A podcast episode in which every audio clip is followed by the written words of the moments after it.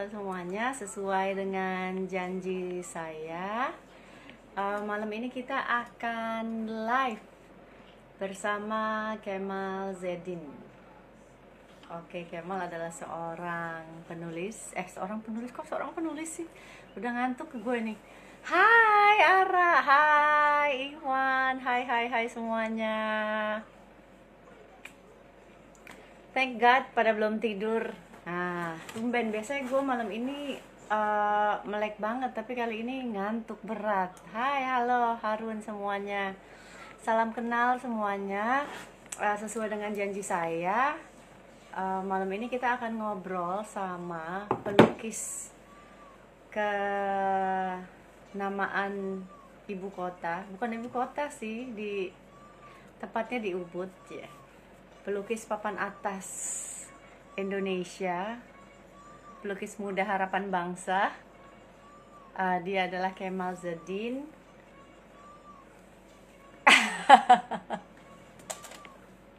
Salah masuk ya Wan ya? Kamu pikir ini konsernya Sela Majid? Bukan. Eh, kita akan ngobrol-ngobrol mengenai seni. Nah, kalian boleh tanya apa pun pertanyaannya mengenai seni. Eh, Oke, kita lihat dulu Kemal udah masuk atau belum ya? Oke, Kemal belum masuk. Sambil nunggu Kemal, kita ngobrol-ngobrol ya. Sebetulnya, eh, hai, cie, apaan sih lo kan pedesaan? Apa lagi pedesaan? Masuk buruan, cepetan. Jangan biarkan aku sendiri di sini. Hai Wewen, apa kabar? Sebetulnya tuh gue pengen ngobrol banget tentang seni yang ya ini sebetulnya um, art for dummies gitu. Artinya eh seni itu penting gak sih ya buat kehidupan kita? Cie. Coba bayangin hidup lo tanpa seni gitu atau uh, rumah lo gitu atau kamar lo tanpa uh, seni apa pun. Coba bayangin sebuah rumah. Hai Mas Arif, hai uh, Ike, hai hai semuanya. Hai Steph, wah ada Stefani, thank you. Bayangin sebuah rumah nggak ada karya seni apa pun. Nah, pasti tidak ada apa namanya rasanya hampa.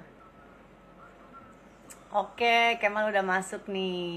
Kemal, thank you all for joining. Ini kita ngobrol ngalur ngidul.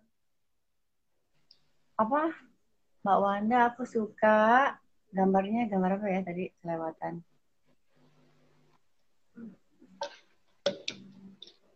Hai Kemal, mana muke lo? Mana muke lo? Ada ya? Hai. Di gue ada nih. Hai, ada alumni Aks- Seni Rupa ITB sudah join. Hai Rina, aduh ada guru nari aku, aku kangen banget nari Bali. Kem, muke lo mana Kem? Bentar, kok nggak ada? Kenapa ya? Gak seru kan Kem kalau cuma suaranya? Cia. Oke oke, kita eh, ada gangguan teknis sedikit, tapi nggak apa-apa. Kemal pasti balik lagi. Oke, eh, balik lagi ke ngobrol mengenai seni. Sebetulnya eh, apa sih yang kalian pengen tanyakan mengenai seni? Coba deh, gue pengen tahu deh, pengen apa sih pendapat kalian mengenai seni? Apa sih yang pengen kalian tanyakan mengenai seni? Kalau gue, gue merasa gue suka banget seni dan uh, bukan suka banget seni, gue sangat mengagumi karya-karya seni. Ah, Kemal, Ada. hey, Lo bisa lihat gue? bisa dong, gila lu ganteng banget kalau kalau malam ya. Lo jadi ganteng dong lo. Wah, gue dari dulu ganteng. Woi. Kem, uh, cerita Gimana, dulu dong. Lo dari kecil emang cita-cita jadi pelukis? Dari kecil cita-cita, iya. Hah? Gue dulu kalau gue kalau dulu kalau SD ditanya cita-citanya apa, pelukis. Serius loh. Jadi lo Iya, dari karena kecil dulu. Jadi om gue tuh ada kuliah di Asri dulu. Oke. Terus ya om gue tuh sering jualin karya dia ke bokap gue. Mahasiswa butuh uang kan. jadi banyak banget lukisan dia. Jadi gue sering lihat gitu. Terus gue ah gue pengen jadi pelukis ah. Gitu. Oh, jadi lo dari kecil, tapi memang gini dong, maksud gue memang lo dari kecil eh, suasana atau lingkungan lo udah lingkungan udah lingkungan sendiri. Hmm. Mm-mm. Gue tuh tinggal kan di Jogja dulu. Rumah gue Oh. tuh deket banget sama Museum Avandi. Oh, oke. Gue tuh seniman yang gue tahu cuma Avandi. sama om gue, ya udah dua itu doang. Siapa? Hah?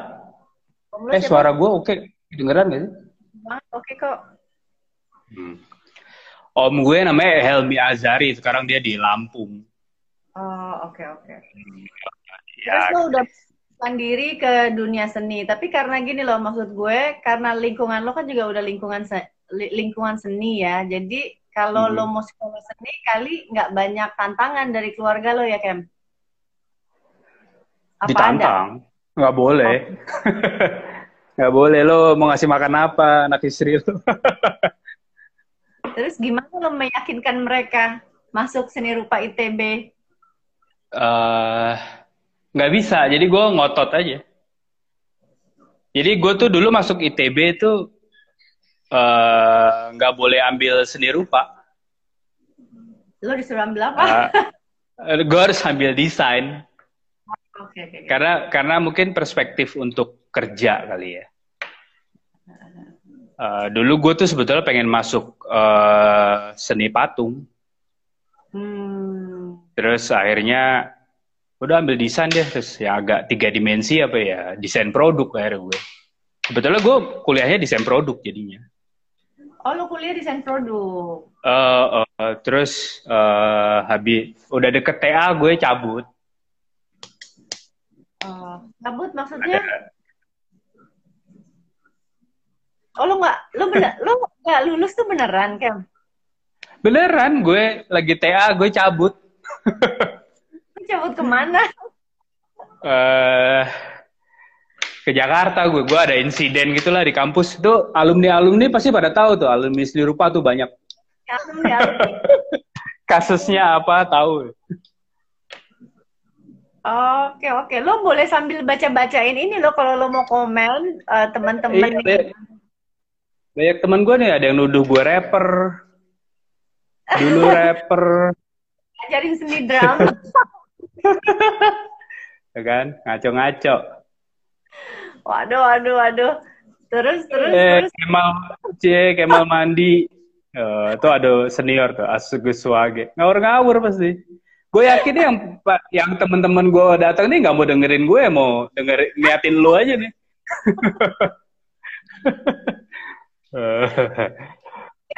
Lo ngotot tuh maksudnya apa? Lo ninggalin lo ninggalin TA lo, terus lo ke Jakarta. Itu lo belum iya jadi sebetulnya dong. Belum jadi apa? Sorry putus. Belum jadi pelukis dong pada saat kuliah. enggak lah. gue enggak lah. Gue gue kayak jadi gue kuliah males-malesan lah. Gue males-malesan. Kalau di ITB kan sebetulnya semuanya bisa gambar. Iya. semua juga mungkin pernah ngelukis kan. Terus ini tentang gue ini bener. Enggak abis ini. Dan gue ini kan ceritain background dulu. Lo Oh, ninggalin oke oke oke apa? Coba ceritain dulu dong. Gue aja temen lo nggak tahu lo ninggalin kampus kenapa. Iya.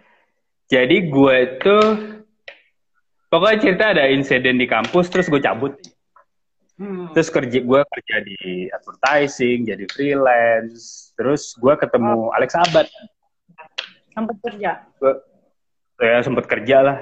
Terakhir gue tuh kerja di Jalan Sesama atau enggak? Oh. Jakarta. Adalah Sesame Street Indonesia iya. Enggak. Sesame Street tau kan? Sesame Street. Biskuit gak tahu, Elmo. tahu. Nah, itu tahu. kan ada versi Indonesianya kan? Oh, gue pikir lo kerja di jalan sesama nama jalan. Kagak. Jadi versi Indonesia namanya Jalan Sesama Nora ya. Gue ingat tapi Terus? udah udah nggak ada. Sekarang udah nggak ada. Dulu ada. Udah lama banget kan? Udah nggak ada. Oh, tapi TVRI tayang lagi kan sekarang TVRI. Oh, gue nggak Di lihat. TVRI, di TVRI Oh. sekarang baru tayang lagi. Gak usah Tapi lah, pro- produk baru produk lama. produk lama. Jadi Oh. lima season itu di rerun aja terus mereka. Hmm, oke oke oke. Terus Eh, lo habis itu, habis itu gue mikir, ah gue mau ngelukis lah, udah gitu ya. Terus gue pindah ke Bali, gue ngelukis. tahun berapa lo pindah ke Bali dan melukis?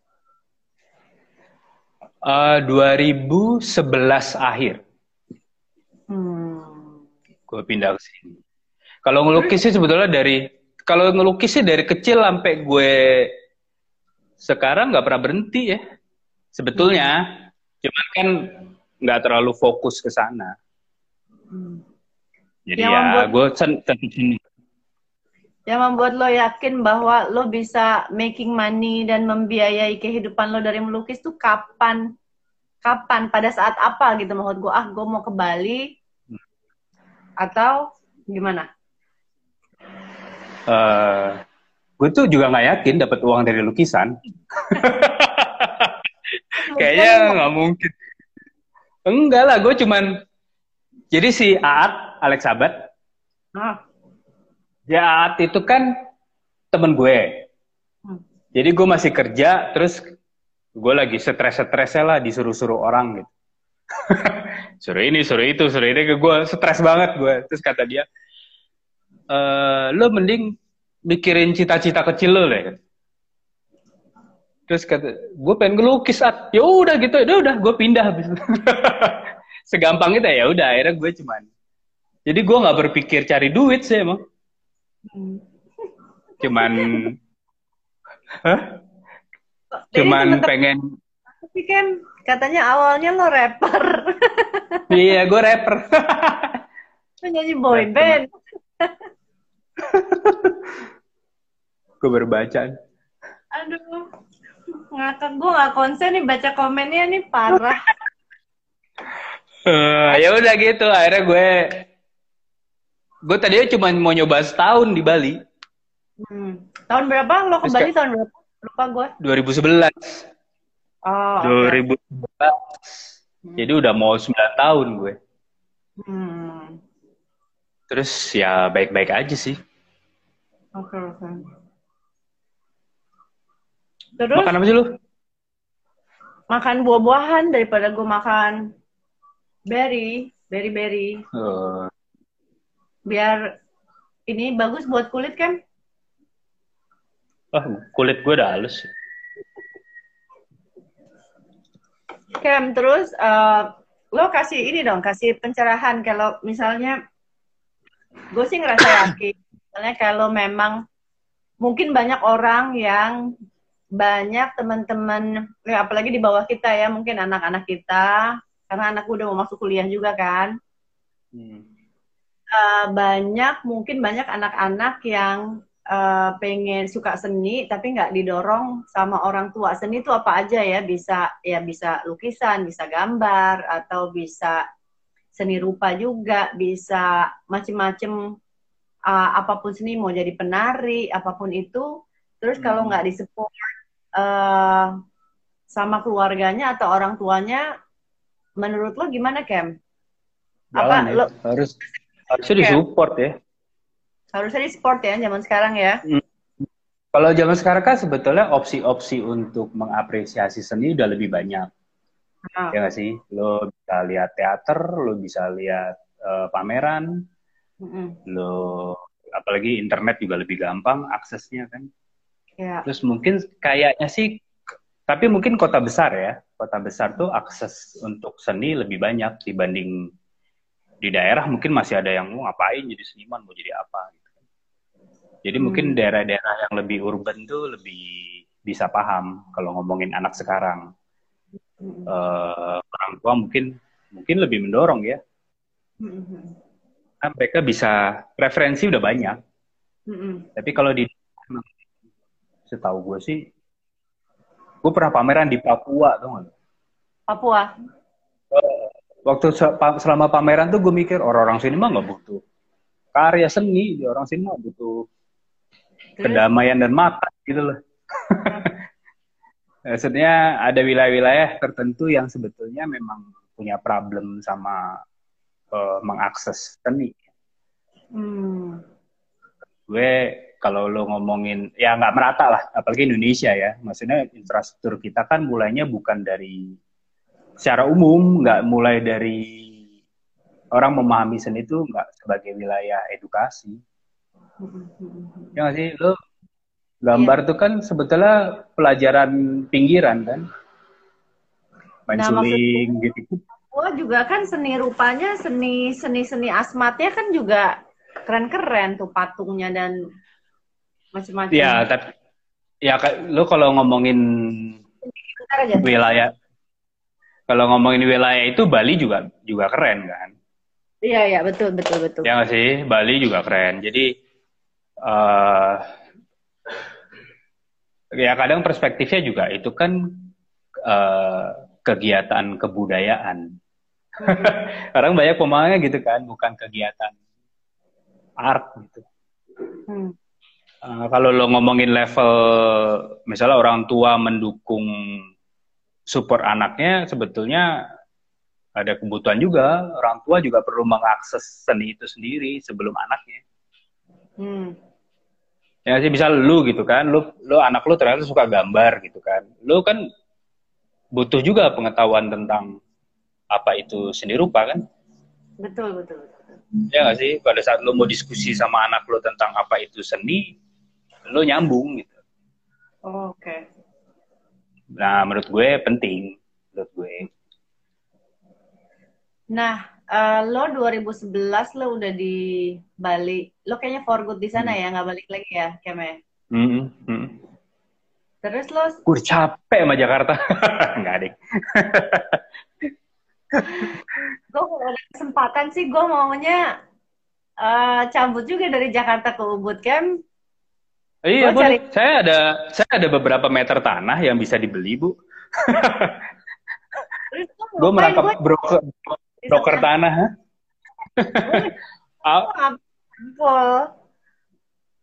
apa? Enggak, gue di terus gue di Bali ngapain? Nyangkul. Iyalah bertani nanam buah-buahan iya. Eh. Lo kan guru lo kan guru yoga bisa lah. Oh iya iya iya uh, ada yang nanya insiden apa pindah ke Bali eh tapi ya kita nggak usah bahas itu dulu deh Uh, itu pribadi yang nggak tahu pasti. Lo apa sih kendala-kendala ketika di dunia uh, ya menurut gue kan lo udah ya udah menjadi pelukis sukses lah ya gitu. Menurut gue ketika lo merambah dari tahun 2011 sampai detik ini di tahun 2020 sampai di uh, di tempat lo sekarang ini berada, menurut lo uh, apa sih kendala-kendala untuk mencapai gini loh orang kalau bilang uh, perupa itu sukses atau perupa itu nggak sukses atau pelukis sukses pelukis nggak pelukis nggak sukses tuh dari mana sih apa kemudian dari pertama pertama kendalanya terus orang mau bilang pelukis itu sukses tuh maksud gue gini apa karena dari ukuran bahwa karyanya di, banyak dikenal orang gitu. Oh, orang kalau ngelihat sebuah pameran kayak gue, gue ngelihat pameran dari jauh gue udah tahu ini lukisan A, ini lukisan si B, ini lukisan uh, Raden Saleh, ini lukisannya Popo, ini lukisannya uh, Antonio Blanco gitu.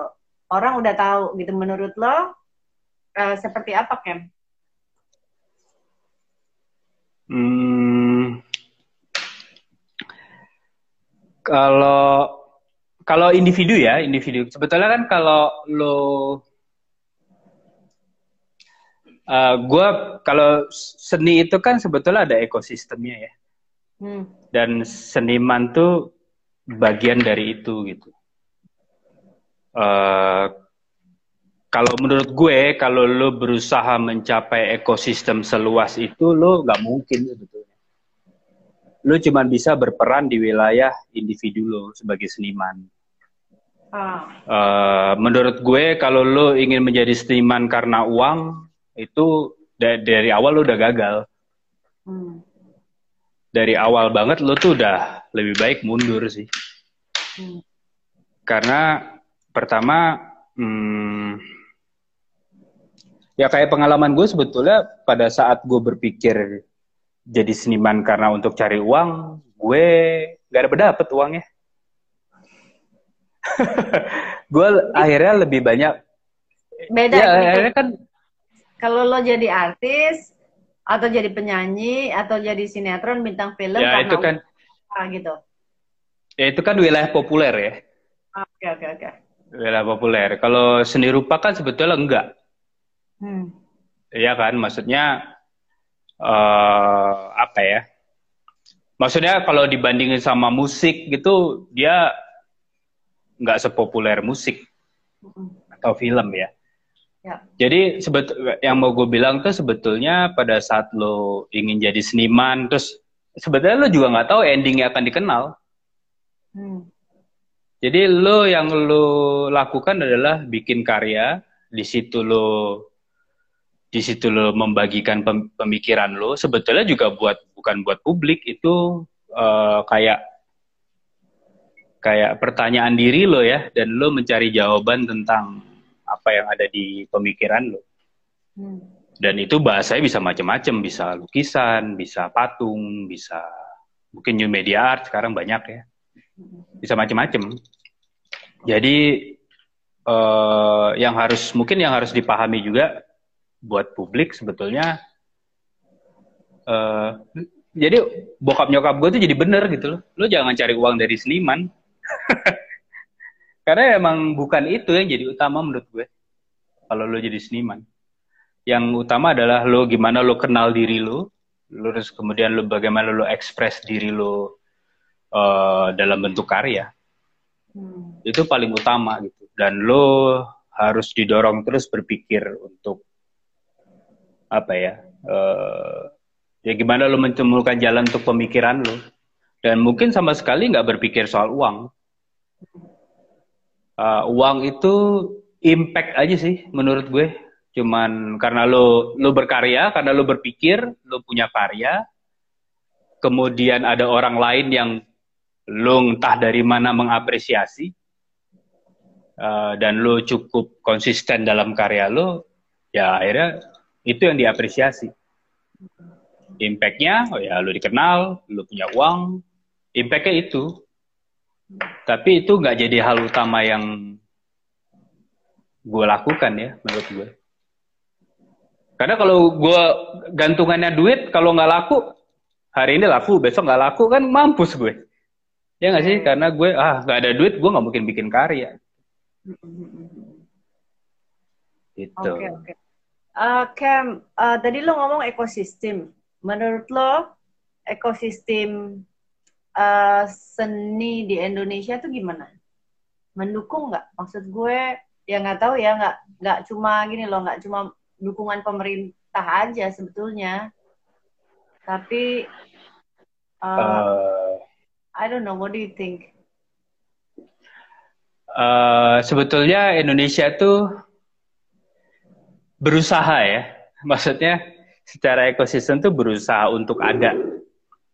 Uh, kita itu ekosistem seni rupa kita tuh didorong oleh market. Didorong oleh market. Uh, didorong oleh market. Jadi bukan dari isi uh, yang jadi core tuh bukan dari kayak museum. Uh -uh. Jadi misalnya lu lu uh, orang awam ingin mengapresiasi seni. Kalau di luar lu datang ke museum dong. Di situ lo, di situ kan pas lo datang ke museum lu nggak ada pikirin itu harga berkarya berapa, lo nggak akan berpikir uh, eh, gue bisa beli apa enggak yo lo datang lo nikmati lo tahu uh, apanya? Lo tahu kenapa karya itu dibuat kenapa karya itu penting. Kemudian lo lo mengapresiasi lo punya hikmah dari karya itu kan? Nah B, di Indonesia lo datang ke wilayah market lo akan satu sisi jadi kayak art fair misalnya. Kayak art art fair itu kan galeri yang ikut. Mereka kan jualan. Lo ngomong lo ngomong uh, art fair hmm. kenapa museum Indonesia nggak jalan Cam what it why? Why do you think? Kenapa, kenapa? ya mungkin mungkin karena balik lagi soal se gimana sebetulnya kan gimana uh, museum itu kan nggak gampang ya bikin museum tuh ya. Maksudnya pada saat museum itu dibikin oleh negara negara harus punya visi dong kenapa museum itu dibikin. Hmm. ya sih? Sekarang yang museum yang ada di kita tuh private museum. Apa? Perangkat? Private museum.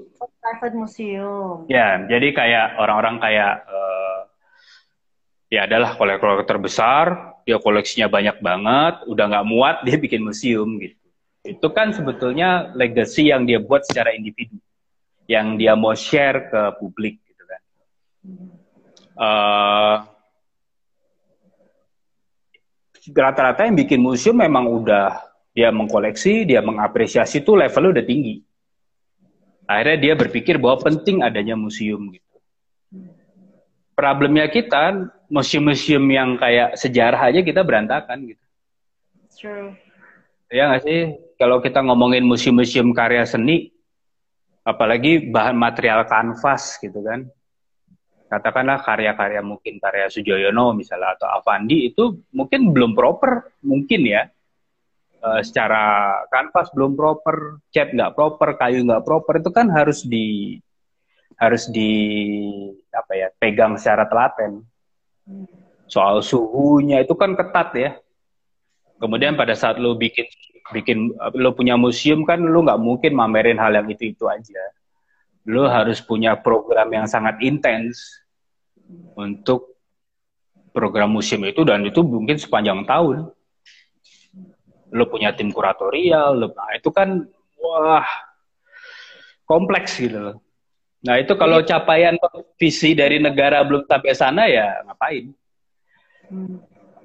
Malah tapi gini, yang gue tapi gue tetap support ya, gue sangat mengapresiasi kayak pameran istana, pameran koleksi uh, istana kan, rata-rata memang yang dikoleksi oleh Bung Karno. Hmm. Uh, sejauh ini kalau lo ngomongin pengkoleksian oleh pejabat negara belum ada yang ngalahin Soekarno sih. Nah sekarang apakah generasi berikutnya, pejabat-pejabat berikutnya paham tentang itu? Ya nggak sih? Soekarno tuh berpikir bahwa bahwa lewat lukisan seni rupa itu bagian dari politik kebudayaannya dia ke politik kebudayaannya Indonesia untuk dia dia uh, keluar-keluarin di luar gitu kan. Itu kan visioner. Yes.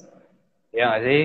Jadi sejauh ini sih ya zaman Pak Harto lukisan jadi dekorasi kan untuk untuk gedung-gedung pemerintahan kan. Zaman SBY digudangin zaman SBY. Zamannya Megawati dari gudang keluarin lagi. Jadi ya harus punya visi ya. Kenapa kita nggak punya museum? Ya karena kita belum punya visi mungkin untuk membuat museum.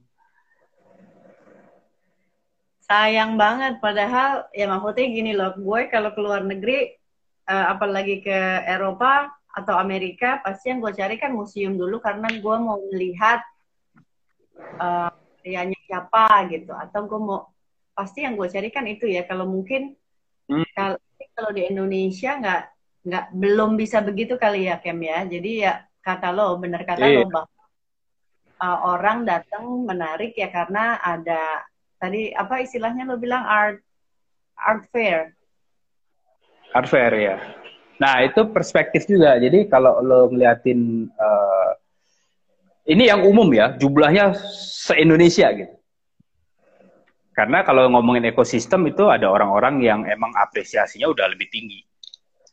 Uh, eh, gue bukan mau merendahkan, bukan cuman memang secara umum itu faktanya gitu bahwa apresiasi uh, orang publik kita itu terhadap seni itu pasti dekorasi satu. Uh, lo keluarga muda baru beli tanah, bikin rumah, kayaknya masih diisi lukisan nih Hmm.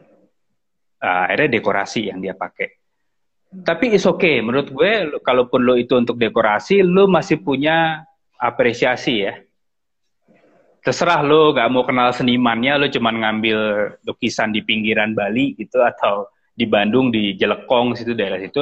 Tapi lo masih punya apa ya niat untuk memunculkan keindahan rumah lo secara estetik gitu. Yang kedua harga ya kan maksudnya lu wah ini harganya mahal gue mau dong koleksi juga misalnya gitu. Atau wah ini oke banget harganya berarti senimannya mungkin terkenal ya kayak gitu kan cuman sampai situ. Padahal kalau lo ngomongin seniman ya kayak gue bisa 10 jam di studio.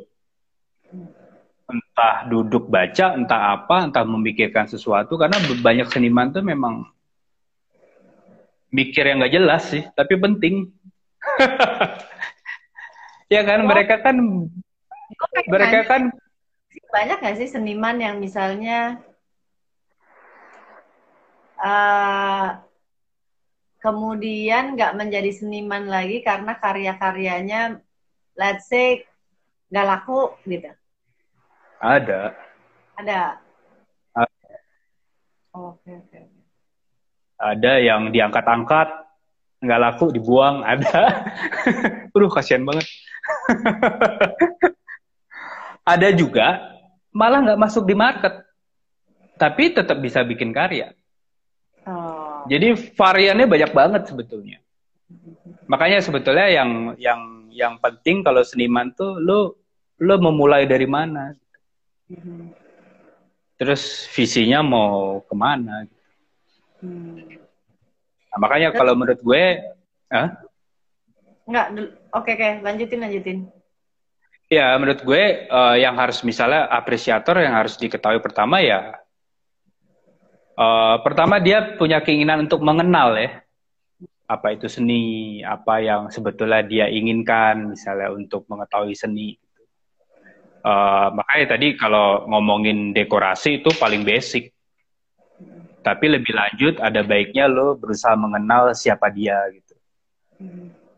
Siapa seniman apa sih yang dia pikirkan gitu atau ke, lebih jauh misalnya uh, lo bisa datang ke galeri yang bikin pameran kalau nggak ada art fair ya lo bisa bikin galeri yang bikin pameran lo datang lo bisa ngobrol sama senimannya atau lo baca kuratorialnya tapi itu balik lagi soal uh, apresiator atau art lover atau kolektor tuh juga punya visi. Karena itu jadi kayak bola salju sih sebenarnya. Pada saat seniman itu punya visi untuk berkarya, itu punya impact juga ke ke apa uh, yang mengapresiasi itu juga akan seperti itu. Akhirnya jadi bola besar, ya itu ekosistem. Nah, lo gimana sih caranya, menurut lo, cara mengedukasi masyarakat untuk mengapresiasi seni? Gimana caranya? Gak ada caranya kayaknya. Gimana ya? Kayak gini Harusnya ya? sih, gimana ya? Gua, menurut gue, ya? Ya sih gini ya, Kem. Gue kayak, yang lo bisa duduk di sebuah, uh, lo bisa duduk di sebuah atau di satu museum atau di mana pun di galeri seni mana pun gitu dan just to look at at the paintings ya, ya, ya. lo terus bertanya gue tuh lagi lihat apa gitu ya ya kan ya. maksudnya ya, ya, uh, ya. aja tuh udah lo merasa gue selalu merasa happy ke museum karena gue bisa menikmati karena walaupun gue tahu I cannot afford that kind of mm -mm. uh, masterpiece gitu, tapi kan hmm. karya itu sangat menghibur misalnya uh, jutaan orang yang melihatnya, let's say kayak gitu ya, atau hmm. bahwa banyak lukisan-lukisan yang kemudian dia nih kayak yang gue beli di misalnya gue beli poster-posternya nih kayak yang di belakang gue gitu hmm. Hmm. atau gue beli mapnya kayak gue ke Belanda gue beli yang Rembrandt apa segala macem beli boneka hmm. Bern beli just ya itu kan sebetulnya apresiasi seni juga ya Kem ya iya yeah. hmm. di piringnya atau gue beli gelasnya gitu just tuh hmm. apresiasi seni itu hmm. iya itu uh, little step. Tapi lu iya. kan udah beli karya juga. Iya dong, pastilah. Mulai eh, eh, uh, minimal lu beli karya karena lu suka, bukan karena ya. Ini balik lagi pada saat seniman berpikir berkarya untuk duit, sebetulnya di wilayah kolektor juga ada. Hmm. Pada saat lo berpikir bahwa ingin mengkoleksi seni karena investasi, uh, jangan-jangan itu udah gagal ah. dari awal. Katakan gitu, lo kan nggak bisa nebak, apalagi situasi sekarang ya. 10 seniman yang mana yang akan booming? Kan lo nggak tahu kan? Dan lo nggak tahu berapa lama lo harus mengkoleksi dia. Hmm. Ya nggak sih? Lo spend money sebanyak itu gitu, misalnya sampai 3 miliar. Ini kok nggak naik-naik sih ini orang gitu kan? Hmm. Itu kan udah dari awal juga udah gagal. Jadi pada saat lu mengapresiasi seni karena lu, aduh, gue kok suka ya, itu kan kayak lu kan, gue seneng gitu, lu happy gitu kan, lu apa ya, uh, ya lu seneng, lu terwakili misalnya juga bisa gitu kan. Iya iya. Uh, itu udah langkah awal yang bagus banget. Uh, dan sebaiknya memang nggak berpikir. Apalagi kontemporari sekarang tuh uh, kayaknya apa ya uh, sus susah ya. Kayak ITB gitu yang masuk 100 100 mahasiswa masuk. Yang keluar jangan-jangan 100 juga apa 50 berapa orang jadi seniman? Katakan setiap tahun ada lima yang jadi seniman. Sebanyak itu gitu tahun depan lima seniman, ada 12 seniman. Jadi dalam rentan lima tahun itu begitu banyak seniman muda. Dan di saat sama juga ada seniman yang sedang berkarir gitu. Lo mau ambil yang mana kan nggak bisa kan? Dalam pikiran bahwa lo mau investasi. Ya. Jadi ada baiknya memang kayak gue, gue berkarya karena gue ingin mengekspres diri gue.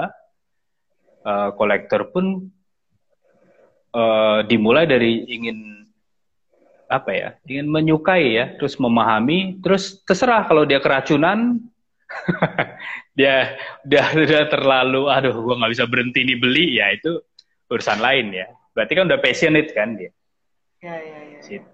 tapi intinya bukan jangan kalau bisa jangan didasari oleh uang ya. jadi baik pelukis maupun kolektor gitu ya Hmm. Uh, Oke, okay. Om, uh, pelukis favoritnya siapa Om? Tuh ada yang tanya. Uh, banyak banget. Siapa ya? Pelukis, pelukis favorit lu siapa? Kalau Indonesia gue suka Sujoyono sih. Oh, okay. uh, kalau di Bali ada namanya Nyoman Ngendon. I Nyoman Ngendon. Nah itu. Kalau nah, di luar di luar gue, banyak banget di luar. Kalau lo mau ngelihat lukisan-lukisan uh, siapa tadi Sujoyono ya? Mm -hmm. Itu lo mesti, maksud gue gini lo, lo mesti pergi ke mana sih? Orang mau ngelihat lukisan Basuki Abdullah, orang mau ngelihat lukisan Popo, lo orang mau ngelihat lukisan Avandi, lo where you have to go? Uh, kayak Basuki Abdullah kan ada di galeri mana sih? Kalau Basuki Abdullah kan sebetulnya ada di, maksudnya dengan kondisi Indonesia ya.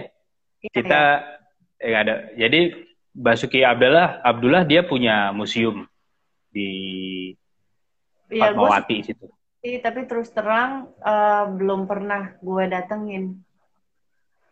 Ya, ke sana. Kalau kayak ada, Popo juga punya. Kalau ada museum yang tempatnya enak, ya kemudian nyaman, let's say uh, seperti Museum Macan, tapi Museum Macan kan punya swasta ya, Kem ya? Iya, swasta. Iya, private museum.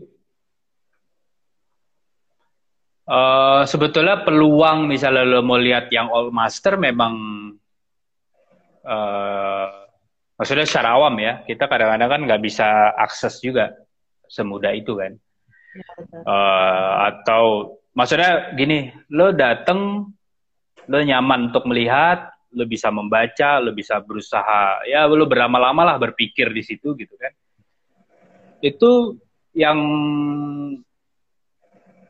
yang menarik ya itu uh, pameran istana yang di Galnas. Itu setahun sekali ya. Oke. Okay. Uh, sisanya sebetulnya museum macan juga banyak kok. Museum macan tuh koleksi-koleksinya dahsyat, gawat-gawat sih sebetulnya. Lo tinggal rutin aja nge-update mereka lagi memamerkan apa. Gitu. Terus kalau di Jogja lo uh, Magelang lo bisa ke Oe Hong Jin. Hmm. OHD o, OHD Museum tuh di Magelang ada. Hmm. Yang dimiliki kayak, oleh Tapi swasta semua, iya. Kita nggak punya museum. Iya. Uh, Galnas juga kan galeri, bukan museum. Oh iya. Kita Galnas, punya Galnas tuh kan yang depan, dia suka mem. Gambir. Ada uh, pameran Raden Saleh di situ kan, Galeri Nasional. Iya, terakhir mereka ada mamerin. Iya. Raden Saleh. Oh. Uh, iya itu itu itu koleksi ya istana ya. Hmm. Koleksi istana tuh keren-keren loh. Iya. Banyak makanya. yang keren-keren. Terus keraton Jogja, keraton Solo tuh keren-keren koleksi istana itu kalau lo bikin museum kan museum yang dimiliki oleh negara bagus banget mestinya. Iya, sebetulnya kan juga uh, waktu dulu Soekarno itu bikin album ya. Koleksi-koleksi yang pernah dia punya. Hmm. Tapi berapa buku ya? Tiga apa empat ya? Lupa. Kita udah berapa jam sini? Iya. Cuman sejam.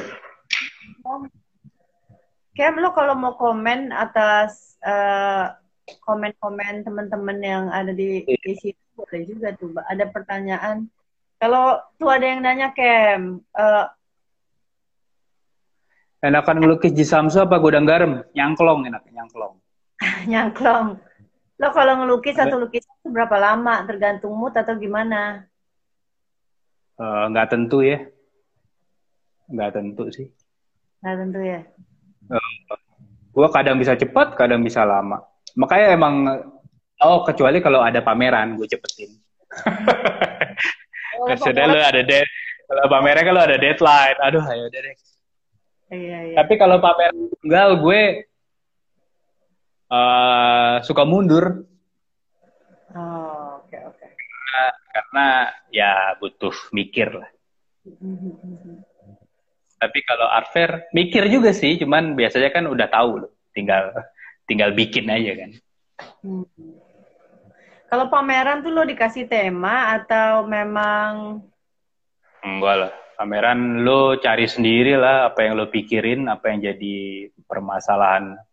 Nah, ini jadi, ada pertanyaan dari Boy. Boy lagi nih. Nah, Boy, Gimana saran lo, Kem, buat pemula yang dari generasi digital ini? Perlukah mereka memiliki basis lukisan tangan realistis? Enggak lah. Enggak ya? Enggak.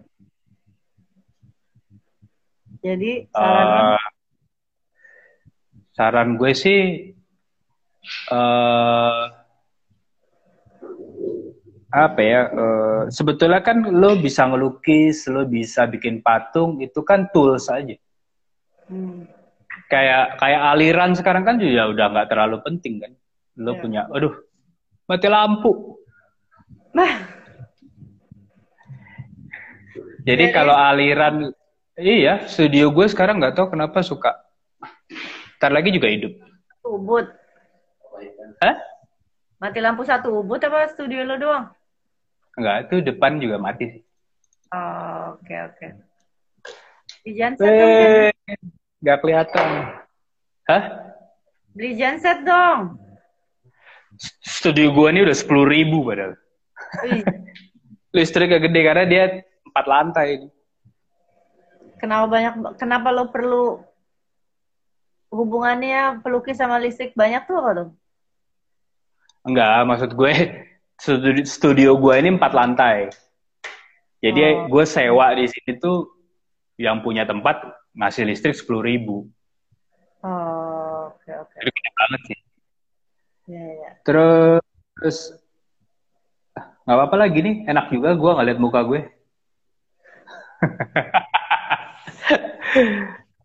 Terus lo eh, seni yang kita ngomongin seni yang affordable itu ya Kem ya. Kalau untuk Eh, tadi ngerti nggak ngomong apa? Jadinya pada nggak ngerti. yang mana nih? Nggak semua yang gue omongin lo ngerti sebetulnya?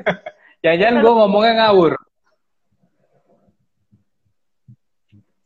Ya ngerti-ngertiin lah. Ngerti? Eh. ngerti, ngerti, ngerti. Wah, thank you ya. Itu nyala. Gua Enggak, ini gue disenterin sama teman gue. Arif tuh nanya berapa lukisan yang udah lo hasilkan. Emang lo hitungin Kem? Enggak, nggak pernah hitung. Oke.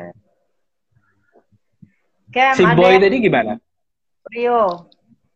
Kalau gue hijrah ke Bali, kira-kira bisa berkembang atau mendingan gue di Bandung aja mal.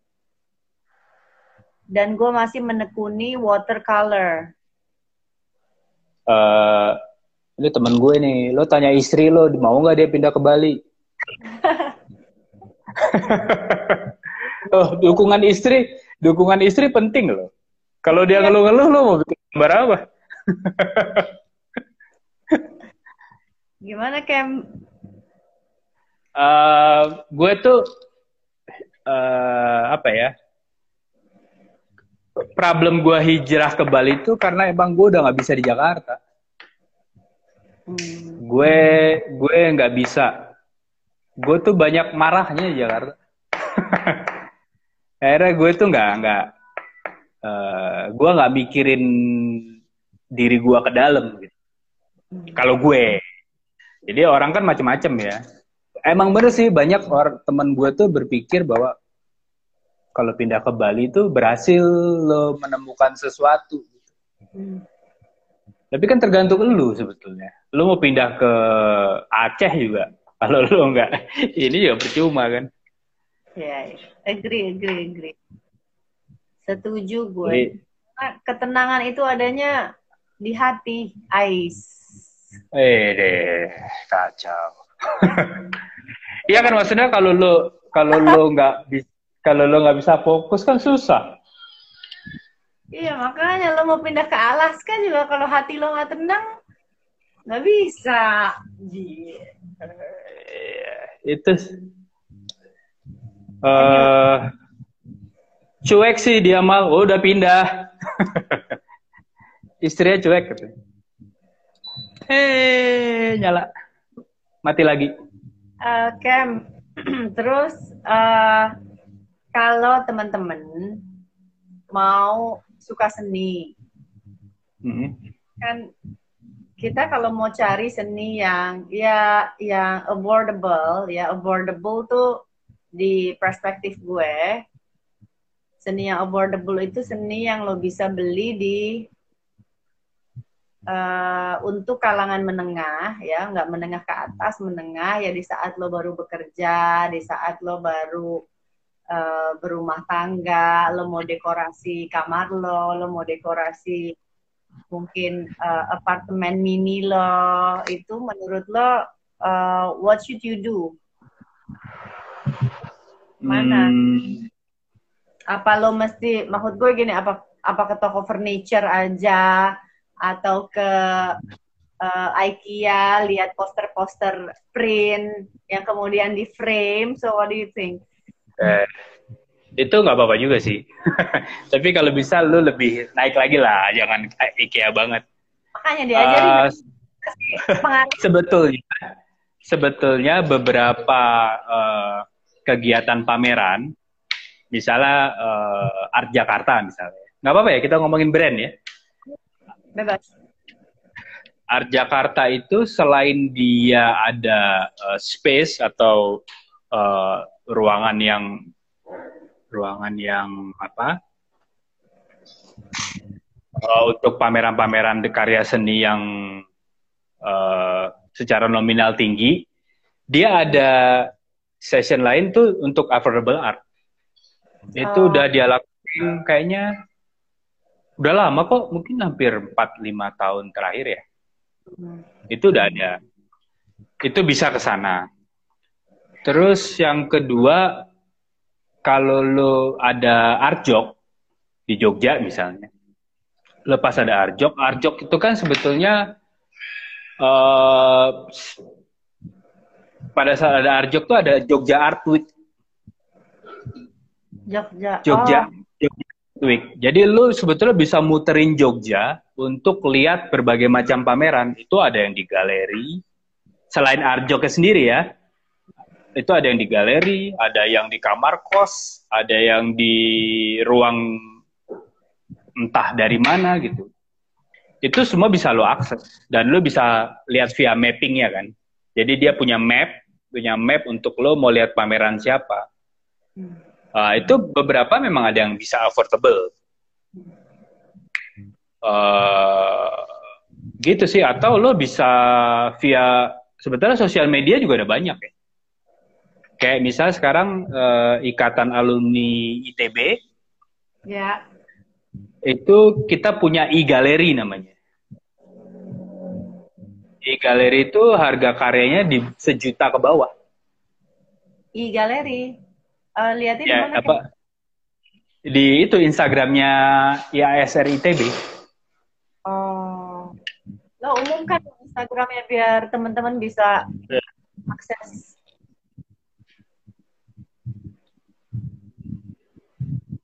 Instagramnya apa kan tadi? Tuh, ya ISRTB sama kalau di Bandung tuh sekarang lagi ada Bandung Connect.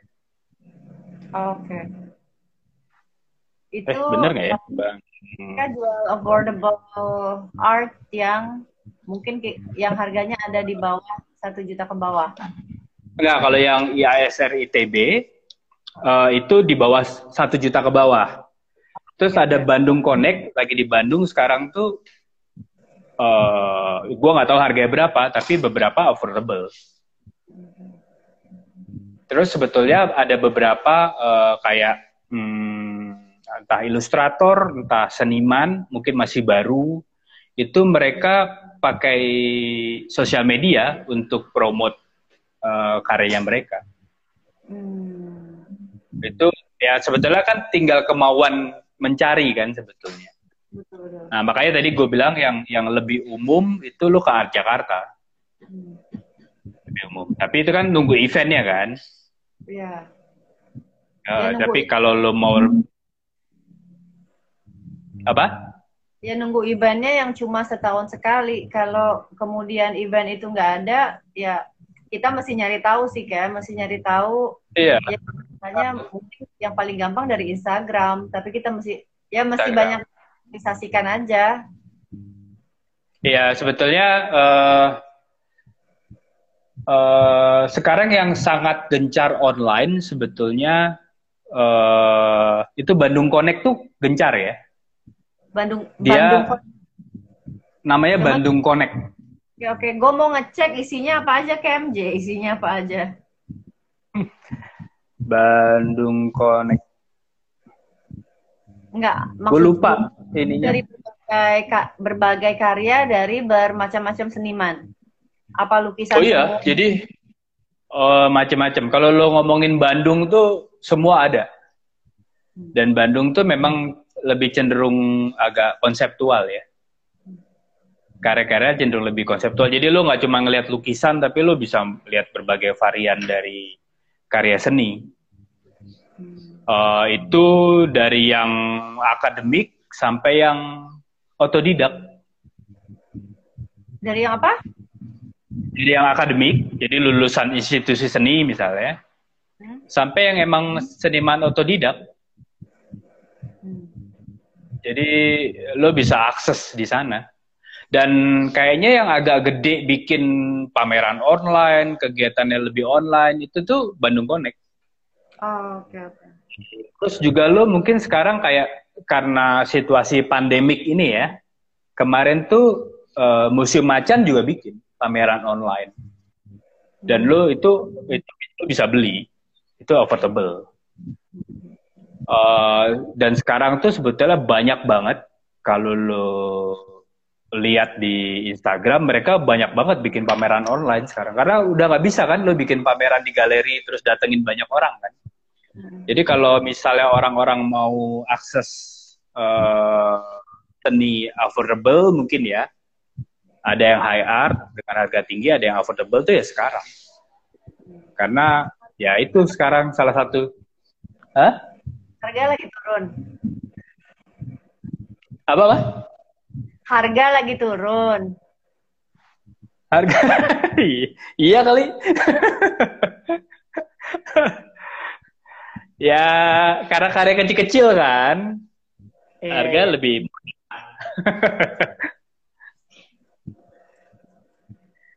Ya macam-macam sih. Oke. Okay. Oke lah kalau begitu uh, ada yang mau Oh belum. Eh, semenit lagi loh. Sebelum kita tutup kebersamaan ini, kalau ada yang mau disampaikan, monggo. Rasanya tadi eh, pertanyaan-pertanyaan dari teman-teman semuanya udah dijawab. Uh, tadi jangan lupa ya teman-teman untuk mengakses uh, perlu ada affordable ya Bandung Connect pakai X Bandung Connect nah itu kalau mau cari uh, art yang affordable. Kemudian ada juga IAS IASR. IASR ITB. IASR ITB. Kemudian apa lagi Kem? Terus ke ini aja ke IG-IG seniman. Oh. Ya mulai mulai lihat dari IG-nya Kemal Iya, iya, iya. Itu itu connect semua sih, biar Mulai lihat dari IG-nya Kemal, nah nanti silahkan ikuti uh, eh, IG perupa-perupa yang lain untuk mengakses perupa-perupa yang lain.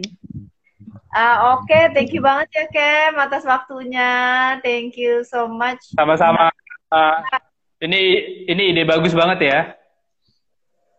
Lo ide lo bagus banget. Iya ya. Ngomong kami seni itu oke okay banget. Boleh lah ya, ya artinya ya ya gue pengen ya karena ya gue nggak punya jiwa seni tapi gue sangat menikmati dan sangat mengapresiasi seni uh, yang menurut gue mempengaruhi jiwa seorang jiwa lo bisa lebih calm gitu kan bisa lebih tenang nah uh, akan ada topik berikutnya ya Kem ya. Mudah-mudahan. Ada, ada, ada, ada. Mungkin... Nah, topik berikutnya sama yang punya Bandung Connect nanti lo. Oh, ya gitu ya, serius. iya, serius. Nah, lo bisa ngomongin affordable art itu tuh orangnya tuh Rifki Goro. Ah, oke oke. Oke. Atau follow dia aja, follow Rifki Goro tuh untuk Bandung Connect. Oke okay, oke. Okay. Sip, siap siap siap siap. Pokoknya uh, tiap Kamis kita ngomong seni ya. Yoi. Ntar gue susunin deh. thank you, thank you. Oke. Okay. Kem, thank you so much. Udah. Iya. Salam buat Itu yang belakang buat apa? Yang belakang buat gue dong. Yang mana boleh? Tukeran ya? Gue boleh di galeri. ya boleh, boleh, boleh. boleh.